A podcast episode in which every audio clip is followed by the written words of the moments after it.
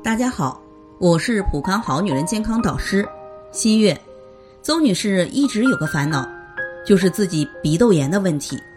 说起来挺复杂的，在邹女士上初中的时候就得了鼻窦炎，吃了大量的中药西药，最终也不知道到底是哪个方式治疗好了。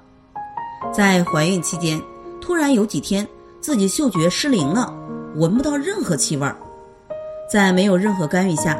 鼻子又好了。现在的他每次遇到冷空气或者灰尘较大的地方，就会忍不住的打喷嚏、流鼻涕。春夏秋冬几乎都要戴口罩。现在自己也迷糊了，这鼻子到底是怎么回事呢？应该从哪些方面调理呢？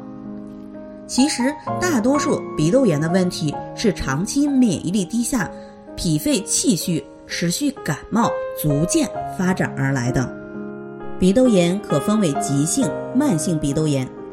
急性鼻窦炎多由上呼吸道感染引起，细菌与病毒感染可同时存在。急性鼻窦炎如果不能及时调理，会逐渐转变为慢性鼻窦炎。由于急性鼻窦炎和感冒的症状很相似，所以造成慢性鼻窦炎的人群是非常多的。鼻窦炎主要表现为持续性鼻塞、流脓涕、头疼、缺氧等症状。长期慢性缺氧会影响孩子大脑发育及学习能力。鼻炎是反复持续感冒、鼻腔负担过重而逐渐形成的，需要从免疫力入手。对于孩子，多数是脾胃吸收差、肺热引起感冒导致的，因此需要提升脾肺功能。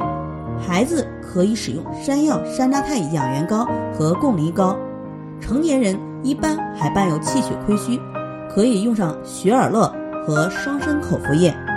在这里，我也给大家提个醒：您关注我们的微信公众号“普康好女人”，普黄浦江的普康健康的康，添加“普康好女人”关注后，点击健康自测，您就可以对自己的身体有一个综合的评判了。健康老师会针对您的身体情况做一个系统的分析，然后给您指导建议。